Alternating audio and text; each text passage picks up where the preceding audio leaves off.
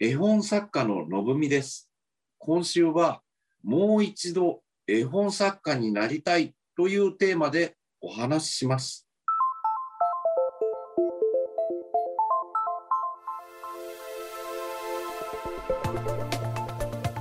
未来授業今週の講師は絵本作家ののぶみさん不良少年から一転保育士の専門学校で出会った女の子と話を合わせる中で絵本制作という転職に出会ったのぶみさんは1999年絵本作家デビューすると数々のヒット作を生み出しました「僕仮面ライダーになる」「新刊くん」「お姫様幼稚園」「ママがお化けになっちゃった」などベストセラーを含め出版された絵本はおよそ250冊。しかしデビューしてからずっと順風満帆だったわけではありません。売れない7年間を経て見出したヒットの法則。そして新規出版が皆無となったこの3年の間に改めて重要性を感じた子どもたちの自己重要感。絵本を書くことでも大事なこうした要素は実際の子育てだけでなくのぶみさん自身の幼少期を振り返ることで気づきにつながっていきました。未来授業2時間目。テーマはヒットの法則と自己重要感僕、両親が共働きだったんですね。で、両親2人とも牧師さんなんですね。キリスト教の教会で生まれたので。で、だから、結構忙しくって、2人とも。で、その3歳くらいの時から僕、幼稚園とか15分くらいかかるところを1人で歩いて行ってたりしてたんですよ。で、その、部屋でも一人ぼっちになって、そのずっとその絵本とか読んでて、お化けのバーバーパパっていう絵本が好きだったんですよ。その時にすごく助かったんですよね。でも、でその絵本読み聞かせしてもらったことが僕実はないんですね。だから僕が今作る絵本っていうのは、読み聞かせしやすい絵本とか、でママが読んでくれそうな絵本とかいうのをすごい結構メインとしてなってるのはそういうところにあるんですね。だからその寂しいって思ってる気持ちの子供たちが少しでもなくなるような絵本を描きたいなってやっぱずっとそれはテーマであるあるんですね僕の。それは自分がそうだったからっていう。やっぱその絵本ってそのあのお母さんの膝の上に座ってでその絵本を手前にこうやって出してこのお母さんのその手の円の中でこうやって聞くっていうのがすごく居心地がいい気がするんですよ。寂しくないじゃないですか。でそれそれをやってほしいなって思ってますね。あのデビューまでは2年 ,2 年かかってお母さんと一緒に決まってアニメ。グッズとかも300種類くらい出てこれはなんかこのままうまくいくんじゃないのかなと思ったら7年間売れなくなるんですでなんで売れないんだろうっていうのが全然分かんなくってその時に7年 ,7 年売れなかったんですけどその時に勘太郎っていう僕の子供が生まれてもうどうせ売れないんだったら勘太郎のために書いてやろうと思って。で、勘太郎が大好きな新幹線の話で、で新幹くんうちに来るっていう新幹線がうちに来る話にしたんですね。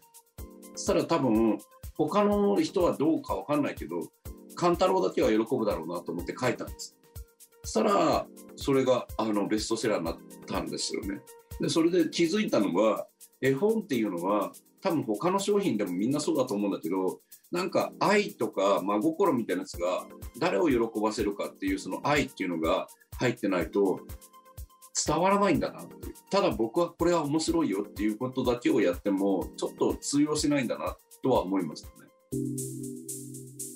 ヒットの法則を息子の勘太郎くんと娘のあんちゃんに見出したのぶみさんは新たなターゲットにママという存在を追加し絵本を書く目的をママを癒すことと定めていきます。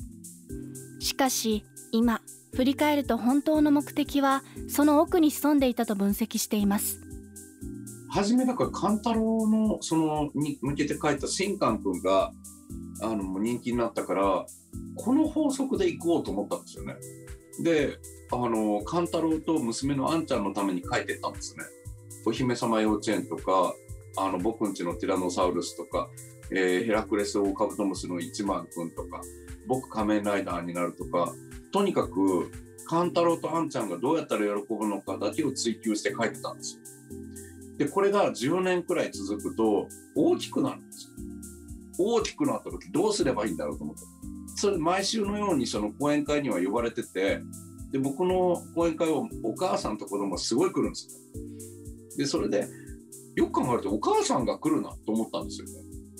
お母さんをなんか絵本の中に仲間に入れたらどうなるんだろうと思ったんですよそれでずっと書いて書き直して書き直して出したのがママがお化けになっちゃったっていう作品なんですね。で61万部今売れてるんですけどだけどすごく最近よく考えてたんですよ。これ本当ママのために僕書いてんのかなと思ったら多分違くってちっちゃい頃そのお母さんにもうちょっと見てほしかったんですね僕は。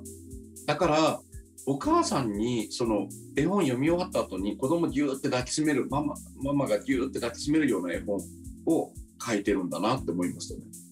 だからママを癒す絵本を僕実は書いてるわけじゃなくて子供をもうちょっと見てあげてってでずっと見なくてもいいからあの見てってママ見てって言っただけでも見てあげてっていう本を書いてるんだって。でだけど今共働きとかで仕事して働くお母さんとかが多いから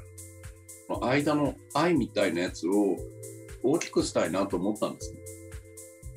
もちろん忙しいのはわかるし、あの、あれだけど、その子供たちもそこのところで結構自己重要感って決まってしまうので、見てほしいなっていうだけですね。見て褒めてあげてほしいなと思ってます。